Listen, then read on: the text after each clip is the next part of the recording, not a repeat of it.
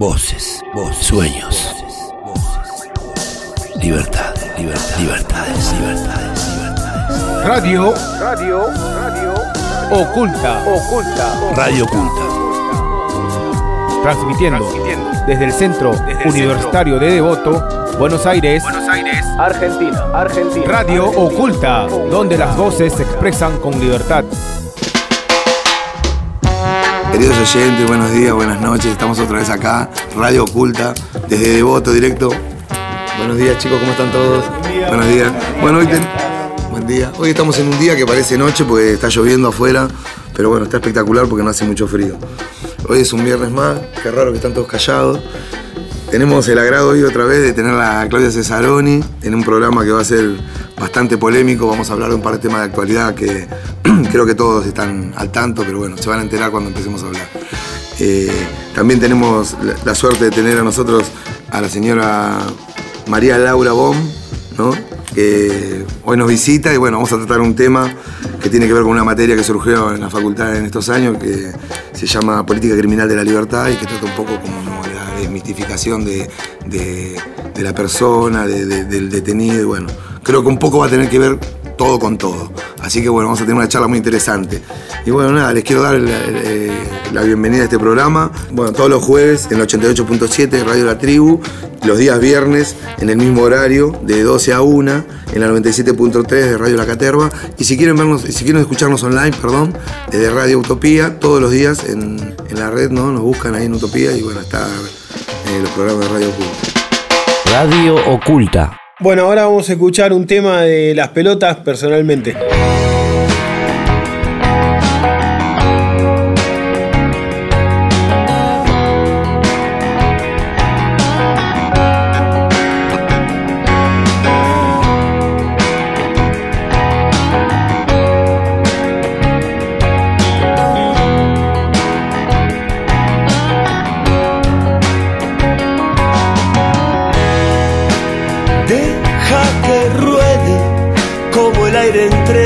Hojas, todo es oro, todo es sal, que llegará el día que no quemen sus recuerdos, que se apagará el dolor. Personalmente creo que todo esto es una locura. Personalmente creo que todo esto es una locura.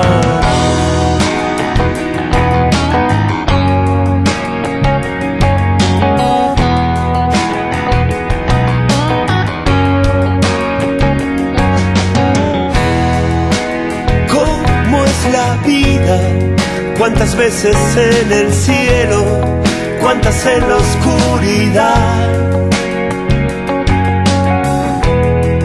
que solo es el tiempo el que llevará tu vida a donde quiere que estés. Personalmente creo que todo esto es una locura. Personalmente creo que todo esto es una locura.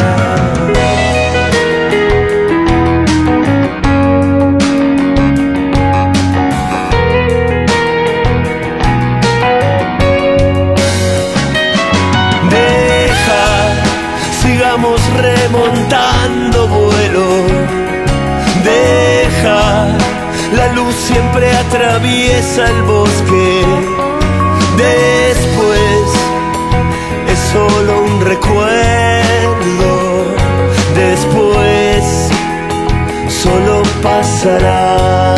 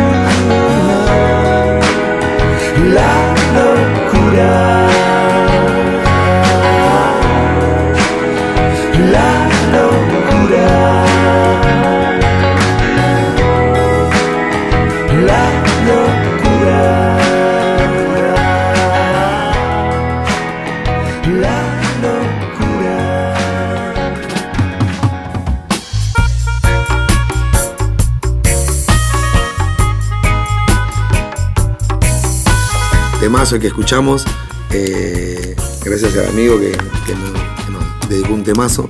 Bueno, buenos días, Claudia, ¿cómo estás? ¿Cómo va? Bien, bien, contenta de verte, que bien te queda el corte. Muchas gracias. Eh, bueno, queríamos que nos comentes no un poco. No se ve, largo con una foto. Ah, bueno, ustedes, no se ve, pero no importa. Que gracias. Se queden pensando. Que, ahí va, eh, que se hagan fantasías. Que se hagan fantasías, muy bien.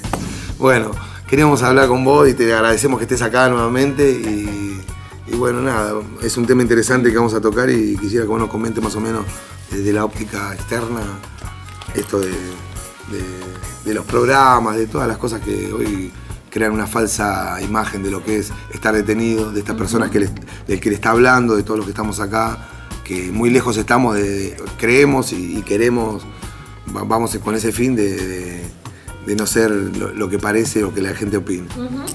Sí, la, la propuesta era hablar un poco de, de, de una serie de televisión que está, digamos, en, en, acaba de estrenarse nuevamente por tercera vez, llamada El Marginal, y, y el estereotipo del preso brutal, violento, caníbal, asesino, y coincide además esa, esa idea de conversar sobre esos estereotipos con una visita que para mí es muy importante y que me Me alegra mucho poder este, traer a este programa, que es mi amiga María Laura Bohm. Eh, hola, Lau. Hola. eh, María Laura ha sido, hace quince años, eh, yo creo que se los conté, fundamos el C E P O C, que es el Centro de Estudios en Política Criminal, justamente para oponernos a las, manos, a las medidas de mano dura pedidas por Bloomberg en ese momento y votadas por, por el Parlamento. Y Lau fue una de las fundadoras del C E P O C. Una de las cuatro fundadoras. Y ahora hace, ahora, hace muchos años, hace en Alemania y en Argentina y por todos lados, anda dando vueltas, eh, es docente, es investigadora, eh, y trata siempre, a mí me, me pareció interesante traerla porque trata siempre de alumbrar los temas con otra mirada, ¿no? Entonces también la cárcel trata de alumbrarla, de mirarla eh, con otra mirada académica y En, el, en la vida, en lo real, en lo cotidiano, ¿no? Entonces, ella está haciendo acá un trabajo en el C U D que, bueno, me gustaría que, que les cuente, que tiene que ver con este tema también de qué, me, qué vemos de la cárcel y, y cómo podemos modificar esa mirada, ¿no? Bueno, buenos días a todos. Días, este, muchas gracias por la invitación, muchas gracias, Clau, por la invitación especialmente tuya y esta presentación.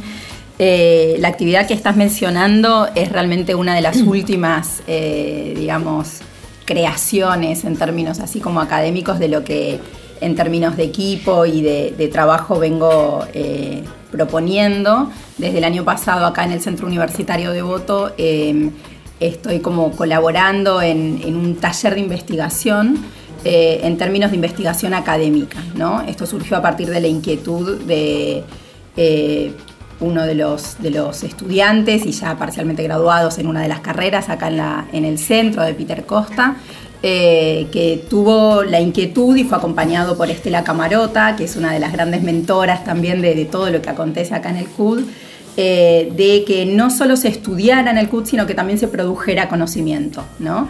Y así fue por distintas vías, lo hago breve, que terminé enterándome de esto, me convocaron y me preguntaron si estaría interesada en acompañar la idea. Y bueno, no sabíamos cómo iba a ser y de golpe resulta ser ahora que estamos teniendo líneas de investigación donde vamos acompañando, se sumaron un par de docentes también, y vamos acompañando eh, la creación de conocimiento, el escribir sobre temas directamente vinculados con el encierro y que atraviesan a todos ustedes en forma directa, pero con una mirada académica y de alguna manera ayudar a que esto desde de lo metodológico eh, y también desde la forma de abordar el, el pensar, el escribir y el llegar a publicar y a presentarlo esto también en ámbitos académicos afuera, coloque lo que puede ser el conocimiento generado en el espacio del encierro en igualdad de condiciones de diálogo y de mirada y de ojos con lo que se produce de conocimiento afuera, ¿no? De manera de descolonizar, esta es un poco la propuesta, la idea del conocimiento que se aplica para pensar los espacios de encierro, que termina siendo normativa, política criminal y demás, que esto también se genere en una coproducción con lo que los más interesados y más conocedores del tema pueden aportar, pero también desde esa visión académica, ¿no?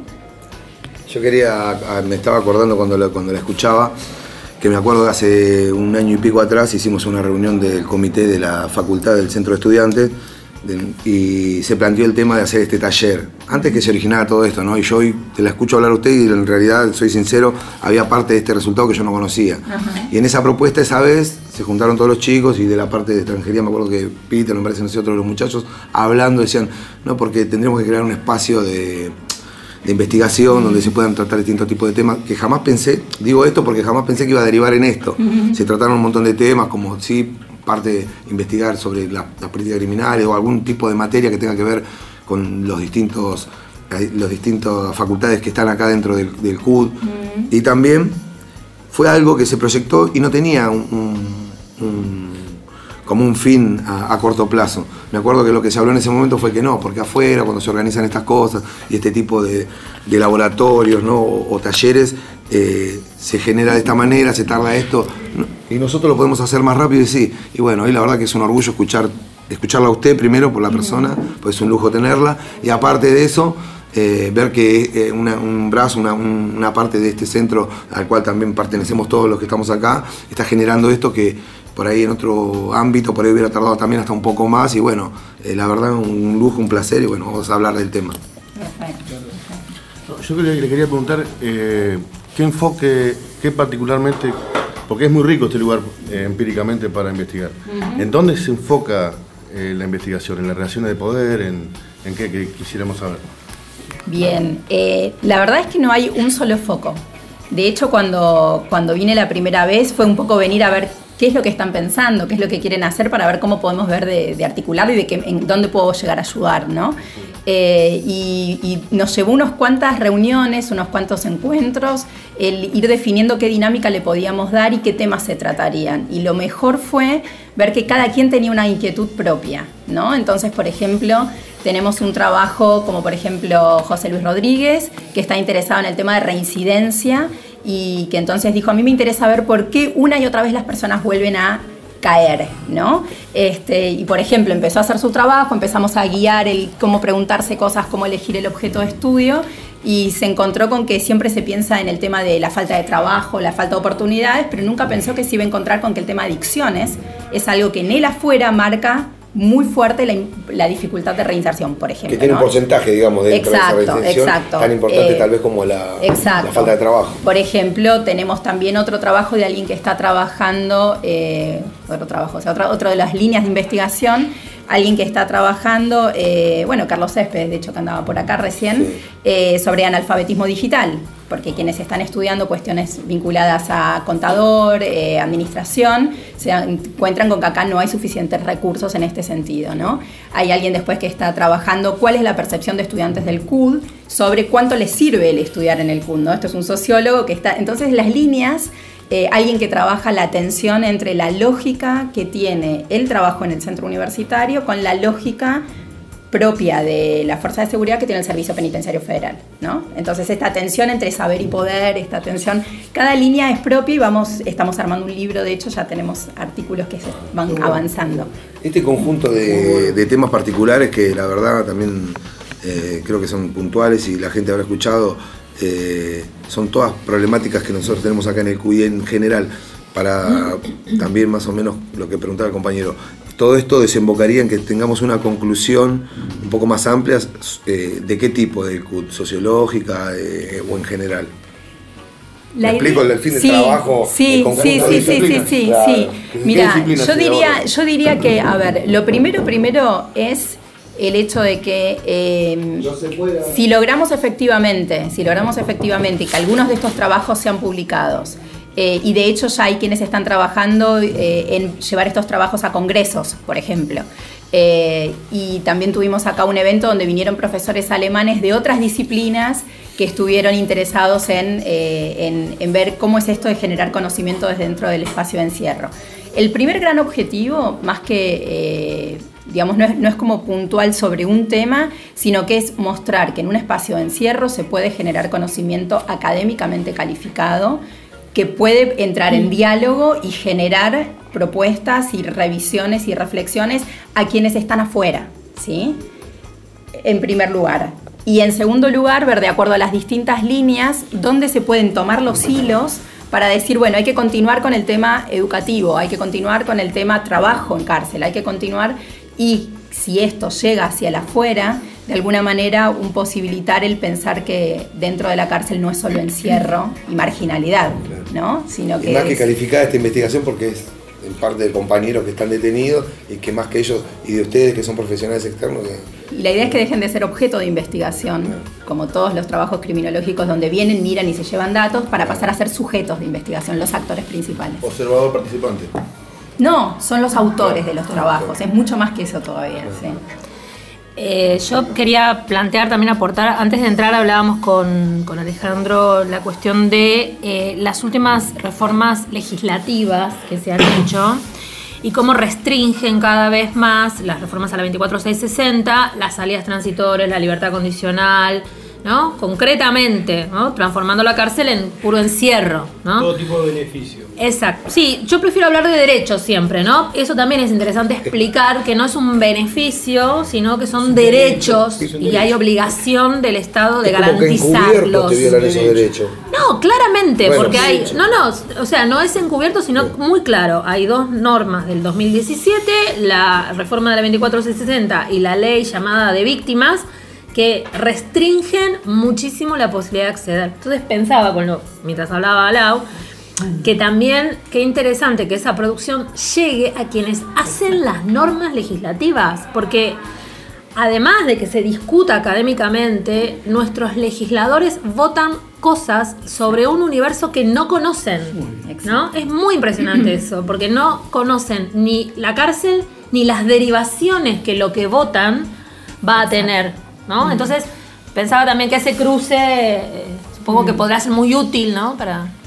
Yo quería hacerte una pregunta, que en la investigación que vos estás haciendo eh, no, está, no estaría bueno, o sea, de mi parte, eh, eh, investigar la desigualdad que hay entre los pobres y ricos, porque nosotros que estamos acá adentro estamos pagando algo porque rompimos las normas y las reglas de la sociedad, ¿no?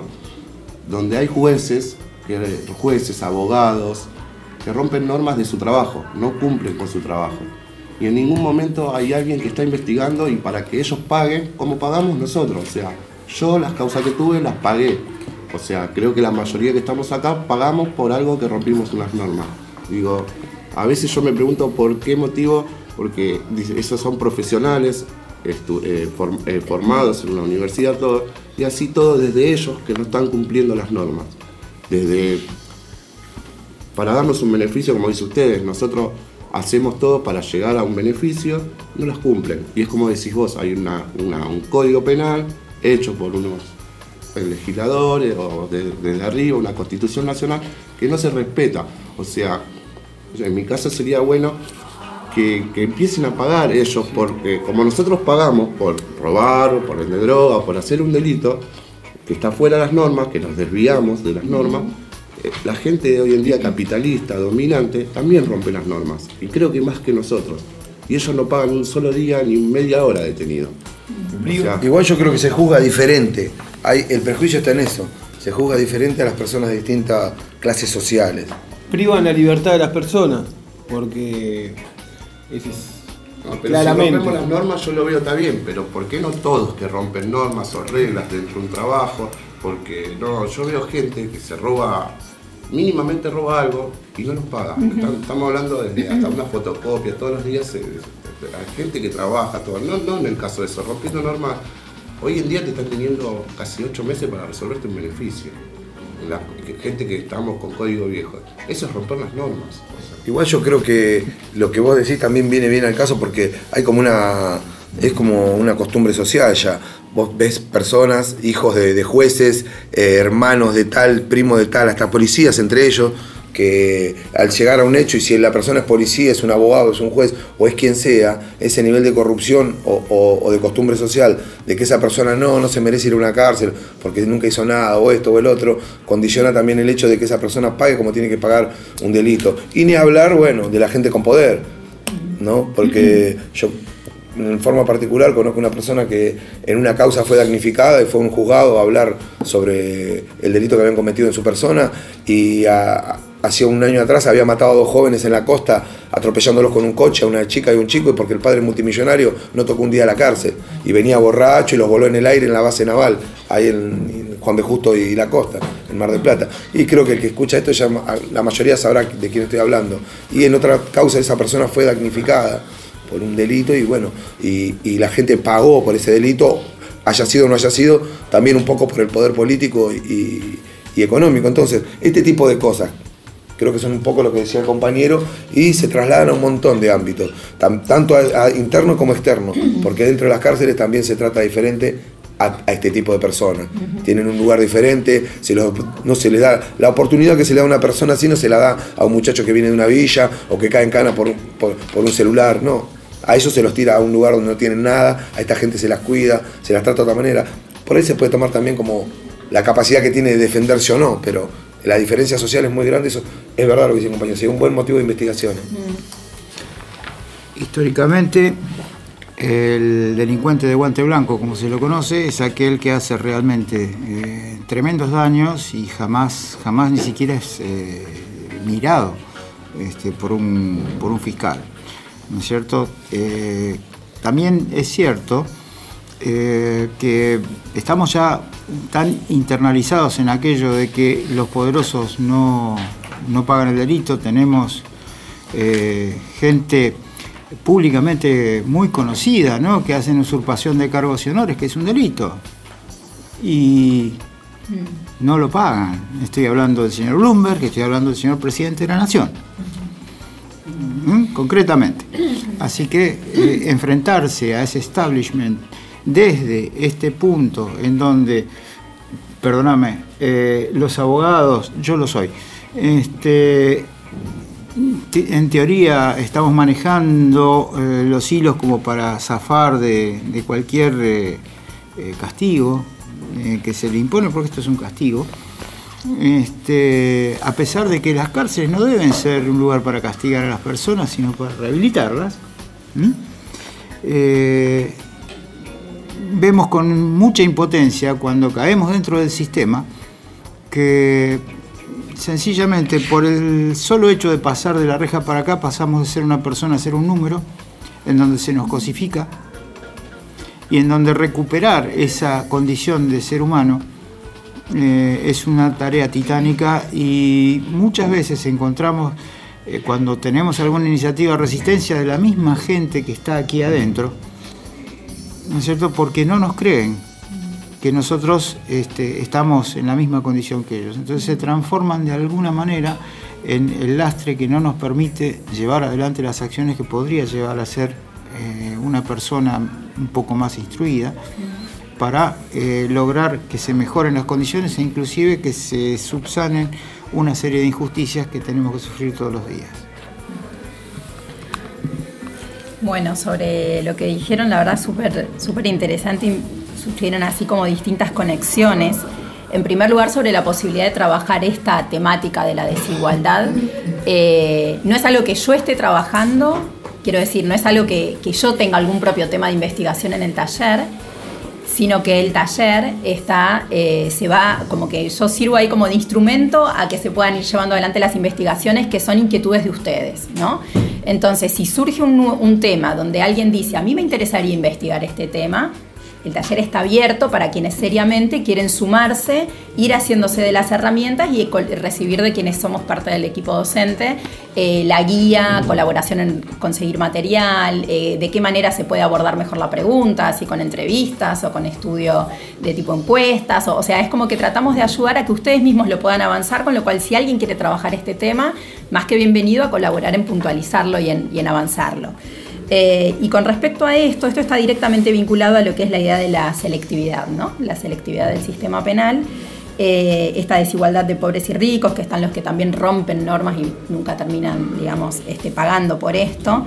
Eh, y sobre esto me gustaría traer de que es algo que está bastante trabajado, por ejemplo, en el ámbito criminológico, y de vuelta volviendo a lo que dijo Clau, se supone que un buen trabajo criminológico es eh, materia después para alcanzar a quienes hacen política criminal, ¿no? O sea, yo no puedo diseñar política criminal si no tengo mínimamente datos, mínimamente ideas de qué es lo que quiero cambiar, en qué dirección, por qué, cómo, para qué. Entonces, ese material surge de los estudios, en, en buena parte de los estudios criminológicos, y lo que estamos proponiendo en el taller es esto. Entonces, por supuesto que la idea es que no solo quede en una discusión de gente que piensa igual, sino que llegue a los espacios donde con esto se puede hacer algo. Y en este sentido, entonces, es interesante pensar que es necesario poner sobre la mesa. Algo hay un criminólogo, Greg Barak, se llama, que trae distintos trabajos de estadounidenses, que hay algo en particular que a mí me pareció, es una obviedad lo que voy a decir, pero en estos dos conceptos me pareció muy muy claro la idea de que siempre estamos teniendo que sufrir esto de la sobrecriminalización del delito ordinario, que es lo que vemos que está colmado, digamos, el, el, el sistema penitenciario, y la subcriminalización de todo lo demás, ¿no? O sea, de todo lo que son justamente, ¿no? Sí, subcriminalización en todo sentido, claro. Desde que no está en la ley hasta que si está en la ley no lo llevo a juicio, hasta que si lo llevo a juicio no lo condeno, hasta que si lo condeno no lo meto preso. En todo hasta que sentido. Si no se lo merece lo meto preso porque me perjudica. Claro, la subcriminalización de estos, eh, la subcriminalización de lo que es el delito de cuello blanco, claro, de los poderosos, y la sobrecriminalización de lo que es el delito ordinario. Y sobrecriminalización implica, de vuelta, no solo que son quienes más están en la cárcel, quienes más parecen estar presentes en los medios, sino que llevan también a esa visión, incluso, como lo que era uno de los temas que querían proponer para conversar hoy, como que existan series como El Marginal, donde estamos sobreexponiendo y llevando al extremo algunas figuras en forma de estereotipo, eh, y profundizando lo que es la distancia social, profundizando esa idea de que el resto de la sociedad con esa gente no tiene nada que ver, ¿no? Y todo esto es como una forma también de colaborar en esa sobrecriminalización. Y todos estos son temas maravillosos para estudiar, obviamente. Sí, yo pensaba también el ¿qué es delito? O sea, la pregunta, ¿no? Digamos, en, la semana pasada se murió una persona, dos personas de frío, por ejemplo, y nadie acusa por homicidio al jefe de gobierno de la ciudad. Jefe de gobierno de la ciudad, muy bien. Y uno ahí podría ver claramente que hay una intención de no atender la problemática del frío, ta, ta, ta. Pero eso no está visto como delito. O que se hubiera muerto dentro de un bar, el dueño del bar, por Absolu- no, exacto. O, o no tener una salida de emergencia. Estamos hablando de un exactamente. Tema que tiene que ver con que eso los es pobres están pagando el pato. Exactamente.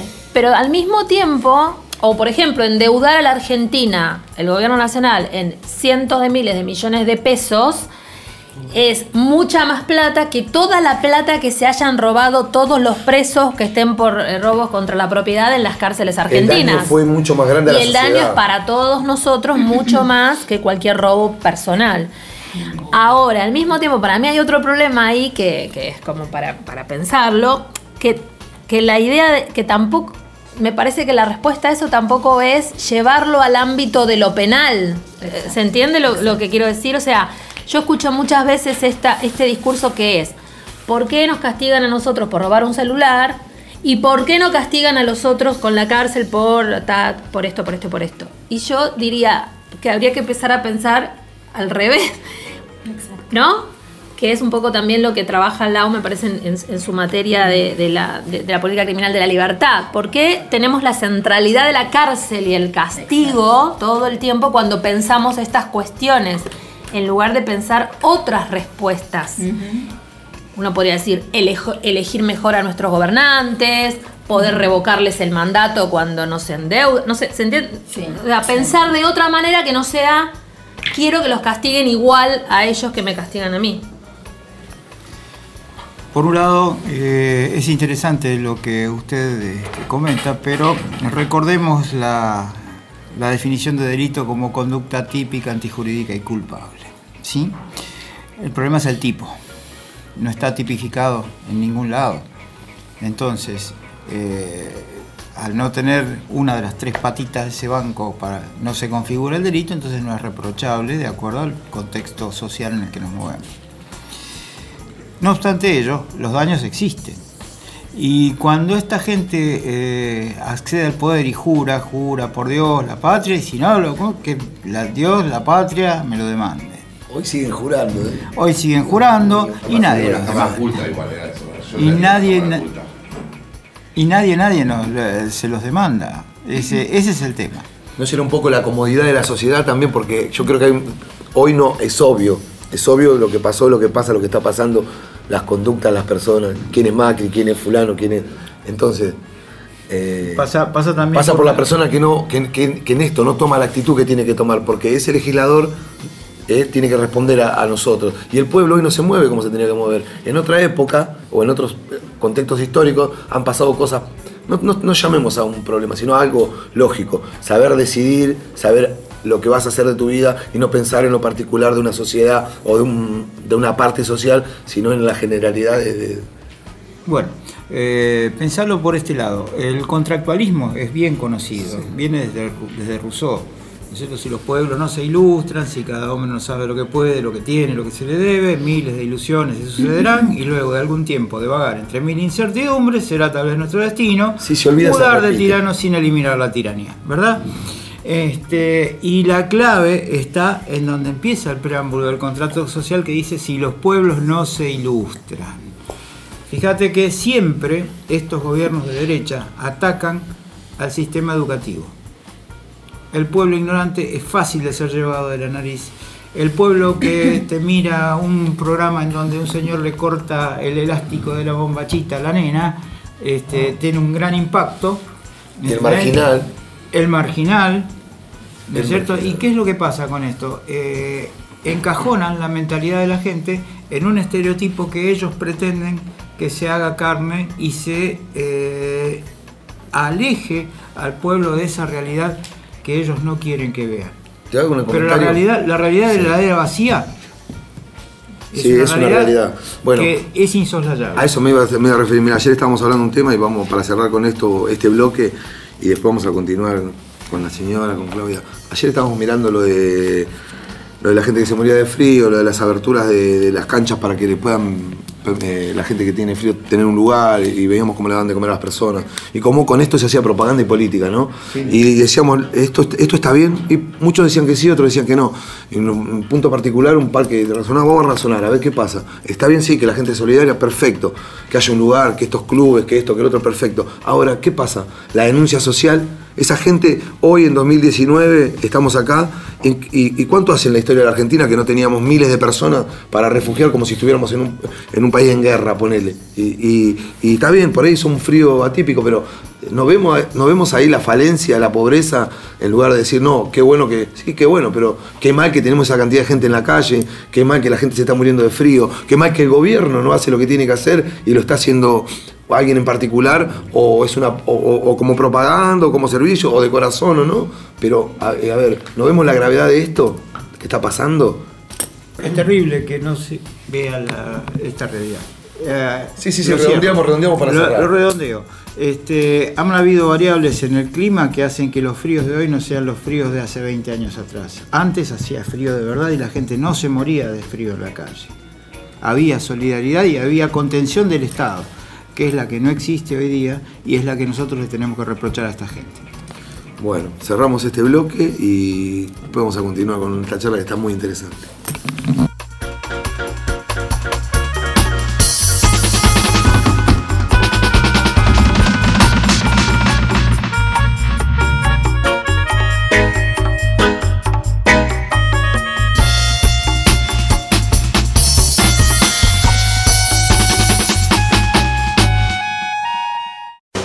Radio Oculta, donde las voces se expresan en libertad. Desde el Centro Universitario Devoto para, para todo, todo el mundo. Radio Oculta. Voces libres. Sensaciones ocultas. Sueños. Sueños. Radio Oculta. Seguimos acá en Radio Oculta, desde F M La Tribu, y bueno, seguimos con Claudia, con los, con los compañeros acá, y bueno, vamos a hablar un poquito más de este tema de, de que veníamos hablando, ¿no? Sobre La, la idealización de la, de la persona detenida, ¿no? Y bueno, todo lo que conlleva eso. Sí, un poco lo que traía era como una serie como El Marginal eh, muestra una, un tipo de población penal eh, que hace que la gente que está afuera, la verdad que el pensamiento es que no salgan nunca, porque son unos monstruos, son brutales, son todos asesinos. Y a pesar de que a veces se me responde, bueno, eso es ficción. Eh, el encuadre que se le da a esa ficción no sería aceptable, pienso yo, con otros colectivos de personas, ¿no? Si se hablara, no sé, de los médicos, si se dijera que son todos este eh, incestuosos, ponerle. O por ejemplo, sí, que todos abusan de sus, por ejemplo, de sus pacientes, o que todos este cobran de más, este, o dan recetas porque los laboratorios les pasan sí. este un viaje afuera, o digamos, todo o es, todos los truchos. Exactamente, todo lo que llamamos estereotipos. Eh, o que todos los abogados, bueno, también, ¿no? Los abogados, que somos todos cuervos, que todos trabajamos por porque por, por solamente todos por corruptos. Plata, que le mentimos a nuestros defendidos, bueno, todo lo horrible que se dice de una determinada cantidad, de un colectivo de personas. Entonces me parece también que, que sería interesante vincular con eh, la, una materia que da el agua hace varios años ya, sí, ¿no? Sí, eh, sí. Que, que tiene que ver un poco también con esto, me parece. Sí, sí, la idea, digamos, es justamente, eh, digamos, como que pensar el tema de la política criminal y pensar lo que es el diseñar mecanismos, programas, desde los espacios públicos, pero por supuesto que en una forma totalmente interrelacionada con lo que es la sociedad, con lo que son los distintos actores civiles, en términos de reducción de los conflictos, ¿no? O sea, acá hay algo clave. Hace un rato eh, habían dado como una especie de definición de lo que es delito, y yo creo que esto es un poco la propuesta de la materia, esta política criminal de la libertad, es en primer lugar tener en claro que el delito en sí, recortado y puesto en el Código Penal, no es más que una especie, por el hecho de que todos están metidos dentro del mismo librito, eh, de conflicto. de conflicto que se da, un conflicto intersubjetivo, ¿no? Entonces, hay conflictos que son mucho más graves que algunos de los delitos que están puestos en el Código y que, sin embargo, no están en el Código. Y hay muchas cosas que están en el Código que, en realidad, son conflictos intersubjetivos que no necesitarían estar en un Código Penal. Entonces, cuando uno empieza a pensar de que hay conflictos entre personas y que de todos esos conflictos que hay entre personas, porque la vida es eso, en mucho tiene que ver con conflicto, eh, hay un recorte que se ha ido haciendo históricamente, que es lo que hoy tenemos en el Código Penal, eh, y que de ese recorte, a su vez, hay un recorte de todo eso que tiene que ver con ciertos estereotipos y personas que son las que después terminan con sus procesos y eventualmente condenados y presos. Eh, si uno amplía esto, dice, bueno, a ver, ¿qué es hacer política criminal en términos de libertad? Primero que nada, desmitificar esta idea de que delito malo, cualquier otro conflicto puede ir a civil, administrativo, pero no lo que es penal. Pongamos en crisis esto, ¿por qué hay algunos que son penales? ¿Qué significan? Y cuando empezamos a pensar de una forma más abierta la idea de conflicto, un poco lo que decía Clau antes, o sea, pensemos en ideas más creativas en cuanto a cómo abordar los conflictos entre las personas. Y eso entonces inmediatamente nos lleva a que tenemos que entender que la política criminal es solo una ramita de todo un abanico de políticas públicas. Y tiene que haber una articulación que tiene que ver con que disminuiríamos muchos tipos de conflictos si hubiese más trabajo eh, eh, formal, por ejemplo. Disminuiríamos muchos conflictos si tuviésemos más educación. Disminuiríamos muchos conflictos si tuviésemos mejor formación en términos, por ejemplo, de salud y atención de salud, por ejemplo, para tratar temas de adicciones que no terminen después con prohibiciones que lleven a causas por droga. O sea, es como que hay un abanico enorme de todo lo que son políticas públicas que, si estuviesen bien articuladas, disminuirían esto que también se estaba hablando antes, que es la cuestión, en definitiva, de esto de la gente que se muere de hambre en las calles, de frío y demás. Esto es violencia estructural. Y si no lo vemos como violento, esto de que haya funcionarios que no cumplen, es como que eso no está en el Código, ¿no? Justamente, no está en el Código. A lo sumo, el incumplimiento del funcionario público, pero es difícil llegar a mostrar esto o que alguien se ocupe. Entonces, la violencia estructural que genera muertes, que genera carencias, que genera todo esto, como no está en el Código... ¿Está tipificado? No, no, pareciera ser que no es un problema. Si pero nosotros, el raciocinio de la persona que nos escucha, creo que... Bueno, pero si nosotros, pero para eso tenemos que llegar a advertir que ahí tenemos conflictos, claro, y que tenemos conflictos de los que hay que ocuparse. Entonces, cuando empezamos a ver que la forma de ocuparse es con políticas públicas, que la forma de ocuparse de muchos conflictos es esta, de golpe la cárcel pasaría a tener, por decirlo de esta, una forma muy, muy burda, Eh, podríamos pensar en que el sesenta a setenta por ciento de temas que tenemos dentro de la cárcel podrían no estar. Entonces, si lo de reducimos a lo que aparentemente se ve en El Marginal, de que son las cosas más violentas, con todo lo que pueda ser lo terrible y burdo que es, digamos, lo que se muestra ahí, si dijésemos delitos violentos, supongamos que redujésemos al veinte a treinta por ciento, donde decimos por ahora no se nos ocurre nada como justicia restaurativa o medidas de arresto domiciliario, o ni siquiera arresto, resolución alternativa de conflictos, mediación, etcétera. Si tuviésemos para un veinte a treinta por ciento de esa población dedicado un sistema de decir, a ver, ¿cómo nos ocupamos de este tipo de conflictos más severos? Podríamos poner mayor atención, seguimiento, pero sería como un reducir el colectivo y, y justamente bajar el nivel de estereotipifica, estereo, este, estereotipificación. Tipificación. Estereotipificación. El nivel de estereotipo. La mirada estereotipada, la mirada estereotipada es más fácil. Exacto. Yo me, me quedé, pienso en lo que me estás diciendo y creo que es una lógica terrible y que por ahí está fuera del alcance de la, de la persona común que está escuchando la radio, que, que, que por ahí estas cosas no, no, no, no las ven, no se las plantean diariamente, ¿no? Acá tenemos nosotros un problema que...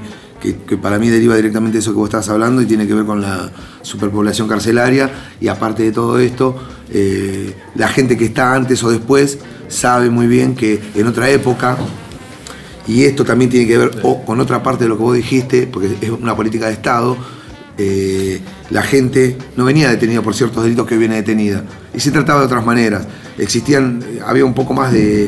de, eh, de, de, de, de de humanidad, digamos, el pensamiento de la bajada de línea o de la política de Estado era que la persona que caía detenido, por ejemplo, drogado, que, que, se, que, que se evidenciaba a través de un juez que es el que tiene que juzgar, que esa persona, eh, el delito que cometió, lo cometió primero fuera de sus cabales o co- condicionado por esto, por el otro, por... tenía otro tipo de, de, de castigo, digamos. Mm. Hablando mal y pronto, no venían esta, esta gente detenida, no venía la gente por estos delitos, venía la gente que tenía que pagar un delito, que tenía un tiempo, se trataba de que no pisaran la cárcel. Y hoy se trata de todo lo contrario, quieren mm. meter a menores de edad dentro de una cárcel. Bueno, o sea, es, mm. ¿este no es un er- el gran error que la gente de afuera no ve y no entiende? Bueno, esto justamente hay algo que es esencial en esta idea de política criminal de la libertad, eh... Y que, y que no mencioné recién y justamente vos lo traes, es esta lógica de con qué idea desde lo estatal estamos trabajando esa idea de conflicto, y la idea de política criminal de la libertad es, es entender que estamos queriendo generar mecanismos que posibiliten una mejor vida en libertad. ¿Qué significa esto? Para todo el mundo.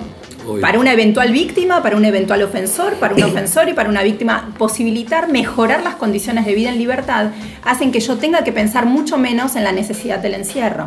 En cambio, nosotros tenemos hoy por hoy una política criminal que está totalmente superpe- superpuesta semánticamente, mecánicamente, con la idea de política de seguridad, no de política criminal, sino de seguridad. ¿Qué significa? Yo veo como un problema de seguridad a una persona que delinque. Veo como un problema de seguridad al adolescente en determinados contextos, y eso inmediatamente me pone en me tengo que defender, no puede haber garantías, tengo que cualquier tipo de derecho o garantía implica que no me estoy defendiendo. Es un tema de seguridad y inmediatamente pone al sujeto que debería ser un ciudadano entendido en términos de alguien que cometió un delito con la etiqueta de enemigo. Y ahí todos los estereotipos que puedan venir con eso están servidos sobre la mesa. Y al ser subjetivo en esa parte también creo que eh, se, se vulneran los, los, verdaderos de, los, los verdaderos derechos, que es en general, no es en particular del que no comete un delito. Uh-huh. Pero aparte de todo esto, yo, profe, disculpen, creo que es eh, muy interesante esto, que la gente lo entienda, porque en, en realidad ya no se trata de ayudar al preso a que se vaya, sino de tratar de que no exista ese tipo de, de, de, de, de errores, de, de, de brindarle la posibilidad, de todo lo que hablamos como reinserción también, uh-huh. es todo en general. Y, exacto, y en, exacto. en ayudarnos a nosotros, creo que pensamos en ayudar a nuestros hijos, pensamos en ayudar a nuestras esposas, en cambiar por todos, y el pensamiento social tendría que ser ese, no erradicarlo, sino curar eso, porque creo que en parte lo que usted dijo, en la política de Estado en, en algunas épocas fue de, de, de, de, de mejorar al pueblo, de curarlo de esto, y, de, y hoy es como que de, es como eso de que no, no, no, no le damos un mejor hábito a las personas, queremos eliminar las villas, que es distinto, ¿no? Uh-huh. Sí. Eh, María Laura, te quería hacer una, pre- una pregunta, eh, ya que te estamos hablando de las investigaciones de acá dentro, de la cárcel acá en Argentina.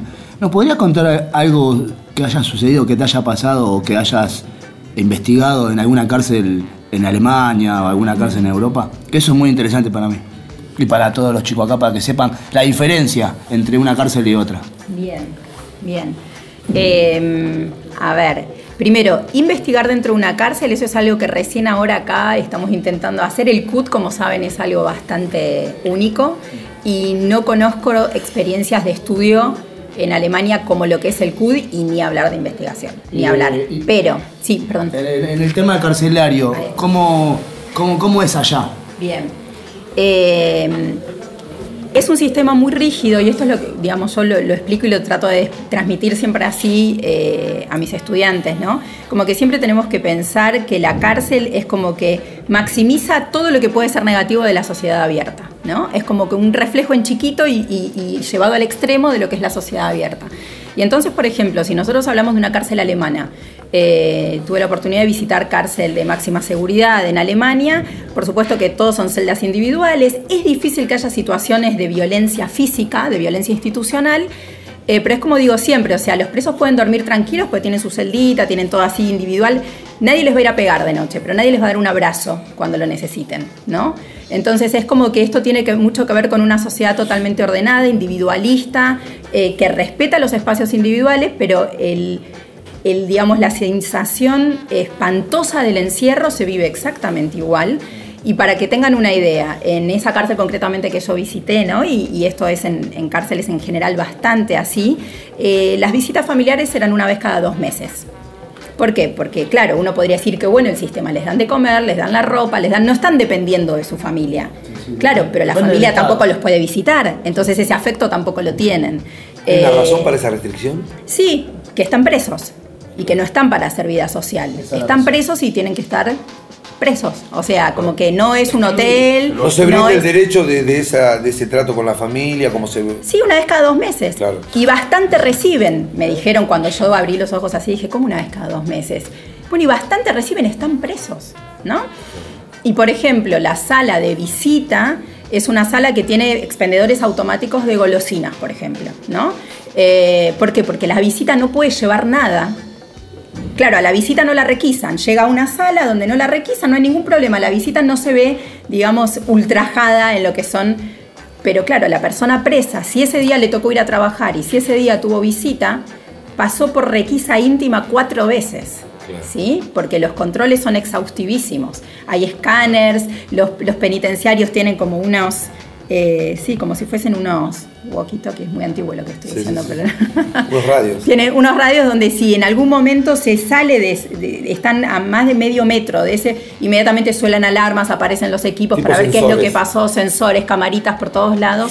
Y a ver, eh, yo no sé si esto es mejor. Claro, a los presos no les están pegando, no, no está habiendo problemas entre ellos en términos físicos, pero se está viviendo en ese estado en forma permanente. ¿Lo ves al daño más psicológico que...? Y el afecto de la familia es muy escaso. Ah, eso no le, esto en, en cuanto a Alemania, ahora les puedo comentar algo de, de y, China. Si y, con, y, con, y con respecto a la educación, en Alemania mismo. Tiene que ver también un poco con lo que yo hablaba antes, como que si pensamos en lo que es el sistema o la política criminal, el sistema penitenciario, articulado con lo que es la lógica del sistema educativo alemán, eh, ya de por sí es muy restrictiva la posibilidad de estudio universitario en Alemania para alguien que está en libertad. Imagínate para alguien que está preso. ¿Y alguna vez hablaste con algún extranjero que estuvo preso ahí? No hablé con extranjeros presos porque en mi periodo en Alemania no era el tema carcelario lo que más me, digamos, me estuvo ocupando, ¿no? Lo que va a ser distinto ahora, yo estoy volviendo a Alemania y justamente la idea de estudio, investigación y cárcel es uno de los temas que me llevo conmigo, ¿no? Para tratar de generar allá cuestiones. Pero, por ejemplo... Eh, Lo que nosotros conocemos acá, desde lo que puede ser en juicio, el derecho a, a tener un intérprete, a, hay muchos derechos garantizados en nuestro contexto, que en Alemania no funcionan realmente así.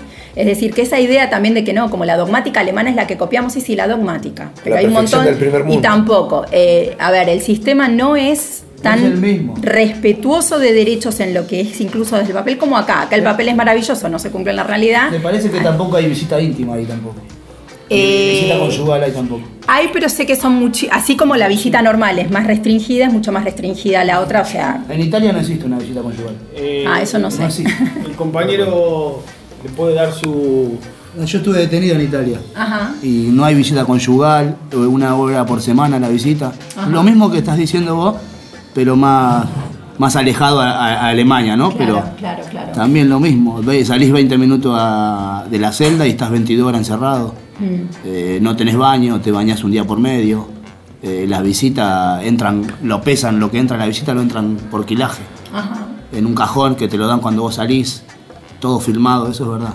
La experiencia del compañero. Sí. No, no, no, eso te contar, no, porque quería saber cómo era en Alemania también, pero es verdad, y te, eh, lo, lo, lo único que se ve sobresaliente que sobrevive el extranjero es que te pagan por saber su, por, por aprender, aprender su, el, idioma. el idioma de ellos, te dan sí, que no tienen... un sueldo mínimo por, por aprender el idioma. Y en China, ¿no? También conociste algo. Sí, bueno, y, y hablando justamente de esto de la dif- de, cómo, de cómo, digamos, yo para, estaba en esa cárcel alemana, ¿no? Este, y sentía como que era la maximización de todas las cuestiones en... la disciplina, el orden, la limpieza, ¿no? Esta cosa de Alemania en abierto era en chiquitito, ¿no? Lo que también tenía esta cuestión del individualismo, de la distancia, de la falta de cariño. La frialdad con los afectos también, porque... Sí, que no son fríos, yo acabo de decir en defensa de los alemanes, no es que son fríos, es que hay una distancia que se respeta y solo con el tiempo se acorta.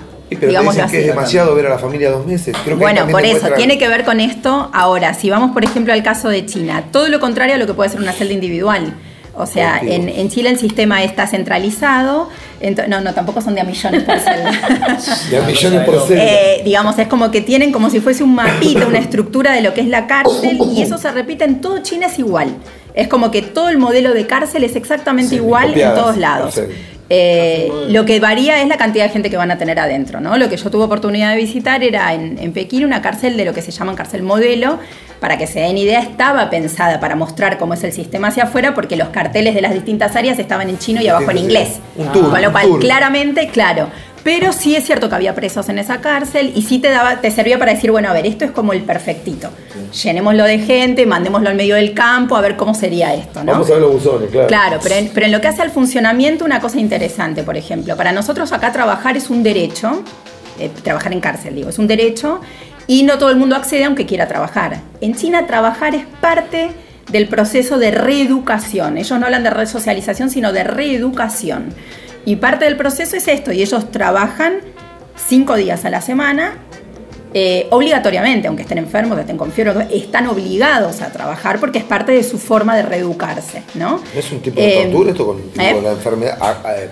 Perdón, una consulta. ¿Es eh, consentido esto de trabajar enfermo? No, es que no se les pregunta. O sea, vos tenés la obligación de no, trabajar. ¿No hay algo de tortura en sí, todo esto, digo? Bueno, eh, depende del grado de enfermedad. Calculo que si te estás ahí tirado en el piso no te llevarán a la rastra. Pero sí, en claro. todo caso, como que no es un... Ay, me siento mal, no voy a trabajar. No, no, no. Que sí pasa, por ejemplo, en Alemania, donde sí. trabajar es un derecho. Y si los presos dicen, no, hoy no voy a trabajar, hoy no voy a trabajar. Ya está. En China es parte de, de, la, de, de, lo, de la reeducación. Y el sexto día estudian y el séptimo día es el único que trabajan, ¿no? Descansan. Descansan. Descansan. Eso, descansan. Este, pero las celdas, por ejemplo, tienen eh, cuatro cuchetas, entonces son ocho por... Y tienen uniforme, al mejor estilo militarizado, o sea, tienen un uniforme, eh, tienen la comida absolutamente racionada, entonces es como que uno lo podría mirar y decir, bueno, hay una atención, pero ahí la visita familiar puede llegar a ser de una vez por año. Por año. Y esa visita es vidrio de por medio. Y los que tuvieron muy buen desarrollo durante el año tienen derecho a que, algo así como la fiesta de fin de año o algo así, tienen posibilidad de estar con la familia en comunicación contacto. ¿Comunicación telefónica tienen? ¿Eh? ¿Comunicación telefónica en China? ¿Sabes qué? ¿En Alemania? No, en Alemania sí, y en China ahora me, me queda la duda, porque sé que nos mostraron un área con teléfonos y también nos mostraron un área muy linda que dijeron, acá es donde hacen música. Mm, había unos instrumentos demasiado nuevitos ahí, ¿no? No se los veía muy usados. La, la comunicación telefónica la tenés que pedir por autorización judicial y la, y la tenés que pagar. Yo tenía que pedir autorización y cada quince días hablaba diez minutos y la pagaba yo. Claro. Y, y me estaban escuchando por otro lado atrás y me cortaban la llamada. Ah, y le pagaban a los que trabajan en China, no, ¿no? ¿Eh? No le pagan. En China, los que trabajan. En China se les va como reconociendo de acuerdo a lo que ellos van haciendo y van gastando, pero no, no es que les pagan y con eso después salen y... Pero tienen un sistema donde también es interesante. Antes de volver a la comunidad, de acuerdo a cuánto tiempo estuvieron presos, pasan por, como por unas colonias intermedias. Mm. Como que la idea es que no pasen de estar detenidos a estar en la sociedad abierta. Ah, colonia si, acá. Si no hay como si fuesen, claro, unos espacios donde viven personas que venían estando detenidas, pero que de golpe tienen que empezar a saber gestionar sus horarios de trabajo, su comida. No, no es como acá en Argentina que, que, que pasas de, de la cárcel de máxima seguridad al, directamente al medio libre. No, no, no, va habiendo como un... El disciplinamiento que reciben en, en China también tiene que ver con su cultura también. Exacto, con su cultura del trabajo, con sus costumbres. Exacto. En Alemania, ¿no? También la cultura, ¿no? Exacto. Una consulta. Sí. No, Claudia, solamente yo quería preguntar los tiempos de pena. Digamos, el monto de, de máximo, por ejemplo. Bueno. ¿Te acordás eso? Bueno, en China los montos pueden ser larguísimos, mm. al punto que tienen incluso bueno, pena la pena de muerte, de muerte claro. ¿no? Este, que sí voy a decir, yo cuando esto se lo digo a veces en forma un poco provocadora a, a colegas o a gente o a estudiantes, el que si yo tengo que pensar hoy por hoy en un régimen, de, en un sistema, política criminal, más bien progresista, y siempre digo como provocando, ¿no? El chino. ¿Y por qué digo el chino? Porque en general estamos viendo en tanto en Europa, en Estados Unidos, el ámbito anglosajón, América Latina, una tendencia de lo que hablábamos antes, cada vez más encierro, cada vez penas más claro. altas, cada vez... China, en cambio, está haciendo el proceso inverso. Parte de una base tan terrible que está haciendo permanentemente, por ejemplo, los delitos que tienen pena de muerte en el código son cada vez menos. Tienen cada vez más casos de lo que se llama pena de muerte en suspenso. O sea, suena horrible esto, pero es una idea de que eh, de golpe yo, eh, no sé... cometo un delito, me condenan a muerte, pero tengo durante dos años, quedo presa, y durante esos dos años, si no cometo ningún nuevo delito de sangre grave, etcétera, se me convierte la pena de muerte en perpetua. Claro, nosotros lo pensamos y sigue siendo una barbaridad, pero bueno, al menos no me matan, ¿no? Entonces es como que cada vez hay más posibilidades de que se convierta, cada vez hay más posibilidades de revisión, cada vez son menos delitos los que tienen pena de muerte, y cada vez ponen más instancias de control, empiezan a revisar las posibilidades de tener más posibilidades de instancias de defensa, que antes no había. La idea del defensor público oficial que nosotros tenemos acá para China es como algo que, que no, es diferente. Alemania tampoco lo tiene en esta forma. Entonces es como que en algún punto ellos están avanzando en mejorar las condiciones. Condiciones humanas. Eh, En to- claro, en todo sentido, y en ese sentido digo, bueno, es uno de los que va como disminuyendo su carga punitiva y de violencia, a diferencia de los regímenes occidentales que van aumentando, ¿no? Bueno, yo la, creo que nos quedó la idea no de ir pensando en todo esto, porque nosotros cuando nos encontramos acá y por ahí no ignorábamos todo esto que, que vos nos contabas. Yo quería hacerte una consulta con respecto a, digamos, a lo... A lo a lo que tiene que ver con la política de Estado y con la criminología o el criminólogo como también... también parte de, de, de estas políticas, ¿no? Mm. Acá eh, nosotros est- eh, terminamos de escuchar, por ejemplo, ¿no? las distintas condiciones que se viven en otros países. Por ahí lo escuchamos a la ligera, también para un análisis, como hablamos con los compañeros, tendríamos que ver también, mm. conocer el contexto social, político Exacto. y actual también, pero a pesar de todo eso a mí me queda algo... Eh, yo todo lo traigo acá, a donde estamos viviendo, al C U D, a Argentina, a... a la época actual, con la política de Estado esta que nos perjudicó un montón a la gente que queremos salir de todo esto, que estamos buscando volver con nuestra familia y que queremos que nos den una oportunidad. Y, y veo que, por ejemplo, hoy estamos hablando, traigo otro tema a colación que tiene que ver con el C U D y con querer salir, querer sacar este lugar de acá. Y, y vos lo pusiste en un lugar que todo el mundo lo pone, todo el mundo lo ve, todo el mundo lo sabe, como un lugar excepcional. A pesar de que yo sé que usted es una profesional y que puede, esto lo hace en, en modo de análisis, creo que es la persona más indicada para decirnos a nosotros qué, qué opinión tiene usted con respecto a esto de que esta política de Estado pretende que todo esto que nosotros vemos como un avance y, y como una de las pocas posibilidades que tenemos en, en el país de salir adelante en un lugar que nos dé autogestión, que nos dé un montón de características que no vamos a nombrarla porque la hablamos en todos los programas, es el C U D, ¿no? Este, este, este, estas personas que hoy eh, están en el gobierno... De, durante estos años lo único que han tratado de sacar esto y no de repetirlo y no de que como hacen otros lugares del mundo vienen a vernos. Usted en un análisis, digamos, eh, de acuerdo a su experiencia, ¿qué opina de esto? De, de, de esto que parece una contradicción, no sé. Mm. No, yo creo que no es una contradicción y volviendo un poco a lo que decía antes, ¿no? Como que el espacio carcelario en lo que es su dinámica eh, lleva al máximo y representa lo que es en general la sociedad abierta. Yo creo que de la misma manera las cosas que faltan en general en el espacio carcelario, que no se respetan en el espacio carcelario, son también un poco reflejo de lo que, no, lo que falta y no se respeta afuera. Entonces, si afuera yo estoy teniendo universidades sin presupuesto, ¿qué puedo esperar de un centro universitario dentro de una cárcel? Si yo afuera tengo situaciones de salud, situaciones donde no me importa que la gente esté viviendo así, ¿qué puedo esperar de las personas que están detenidas? ¿No? Entonces, es como, es como que esto, y esto la verdad que es algo transversal, se intensifica con políticas como las actuales, se intensifica en programas donde claramente la política neoliberal, extremo del capitalismo que estamos teniendo actualmente, aumenta y hace aumentar cada vez más los bolsones de exclusión, y eso de la mano de beneficiar cada vez más a los espacios privilegiados. Ahora esto, llevado al espacio carcelario, si nosotros decimos, no solo gente conflictiva, ¿no? Lo voy a, ahora voy a jugar un poco, no solo gente conflictiva, sino gente que dentro de las conflictivas encima es de las que comete delitos, de las que comete delitos encima de los delitos ordinarios, o sea, esos feos, ¿no? Entonces, de los que comete delitos ordinarios y que encima se ganaron la condena y terminar preso. ¿Cuánto me puede importar a mí lo que le pase a esa gente si no me importa lo que le pasa al buen ciudadano que está afuera? Entonces, a mi par. Digo, lamentablemente es como, como que por eso es necesario generar espacios donde sin la autovictimización, y eso me encanta, que desde que vengo al C U D una y otra vez lo primero que me dicen, no, profe, yo no me autovictimizo.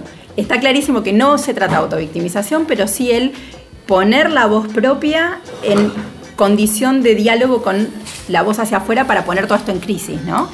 Y ahí, volviendo un poco al, al, al punto del marginal, pensaba, mm. ¿cuánto menos importa si encima eh. lo que se ve Exacto. es de una Exacto. brutalidad y de Exacto. una monstruosidad que aleja, ¿no?, a la persona Exacto. común de decir, van a poner plata para... Mejor que demuelan esa cárcel y Exacto. que a esas bestias las lleven lo más lejos posible, en el medio de la nada. Que se radique, ¿no? ¿no? Que Exactamente. Se culpa del marginal. No, bueno. Una cosita, yo quería sí, decir sí, sí, antes Claudia, de que terminemos, que invitada de lujo les traje, ¿no? Sí, ¿no? Lujo, aplauso para María Laura. Eh, no. Muchas gracias, muchas gracias por la invitación, de verdad. Pero además, ayer quiero contarles que la querella que, que integro en la causa de la masacre en el pabellón séptimo, que sucedió en esta cárcel, sí, sí. en el año setenta y ocho, recibimos la notificación de que los cuatro procesamientos del exdirector, jefe de seguridad, jefe de requisa y celador, Ruiz, Calíndez, Sobache y Cerda, eh, fueron confirmadas esos procesamientos por la Sala uno de la Cámara Federal. Es muy importante porque se tomaron seis meses para tomar esa decisión. Si bien ordenaron la libertad de tres de ellos, uno ya estaba en prisión domiciliaria, eh, a la espera del juicio, nosotros, que somos una querella muy particular, no vamos a discutir la libertad en el proceso porque nosotros pensamos que el, el juicio hay que esperarlo en libertad, así que no nos vamos a contradecir, pero... Es muy importante esa resolución. La verdad es que teníamos temor de que se revirtiera el, la consideración de que era un delito de lesa humanidad, la calificación de delito de lesa humanidad. Y es bastante grave que uno de los votos del justo el juez que puso Macri el año pasado no solo dice que no es delito de lesa humanidad, sino que ni siquiera es una grave violación de derechos humanos, así que dice que ya está prescripto y que tenía que sobreseerlos a todos, pero ese fue el voto minoritario, digamos. Los, los otros dos, dos votaron por la, mantener la calificación de delito de lesa humanidad y sostener los procesamientos. Así que esa es una buena noticia que me parece que quería compartir con ustedes. Igual, cuando un día quería decir algo, esas personas van a tener la libertad que los pibes que murieron nunca van a tener. Por supuesto.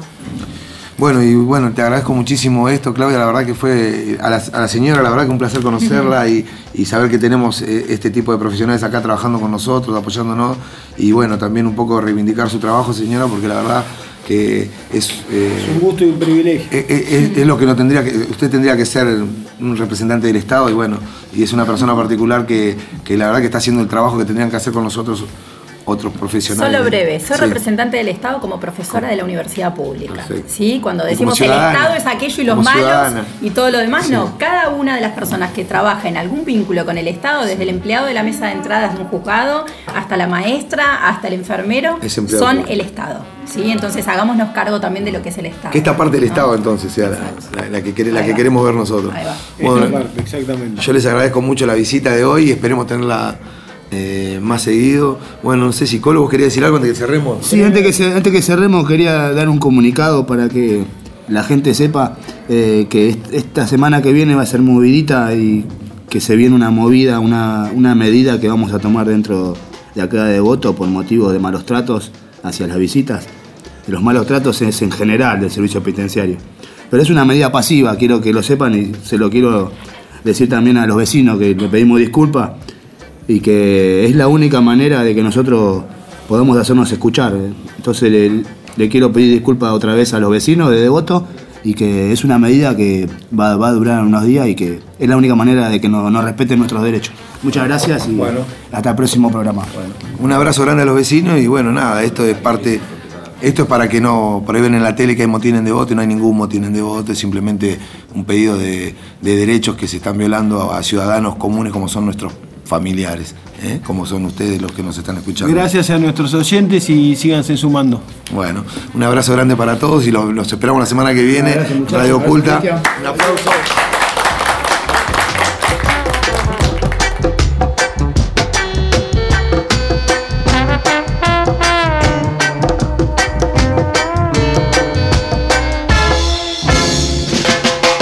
Radio Oculta.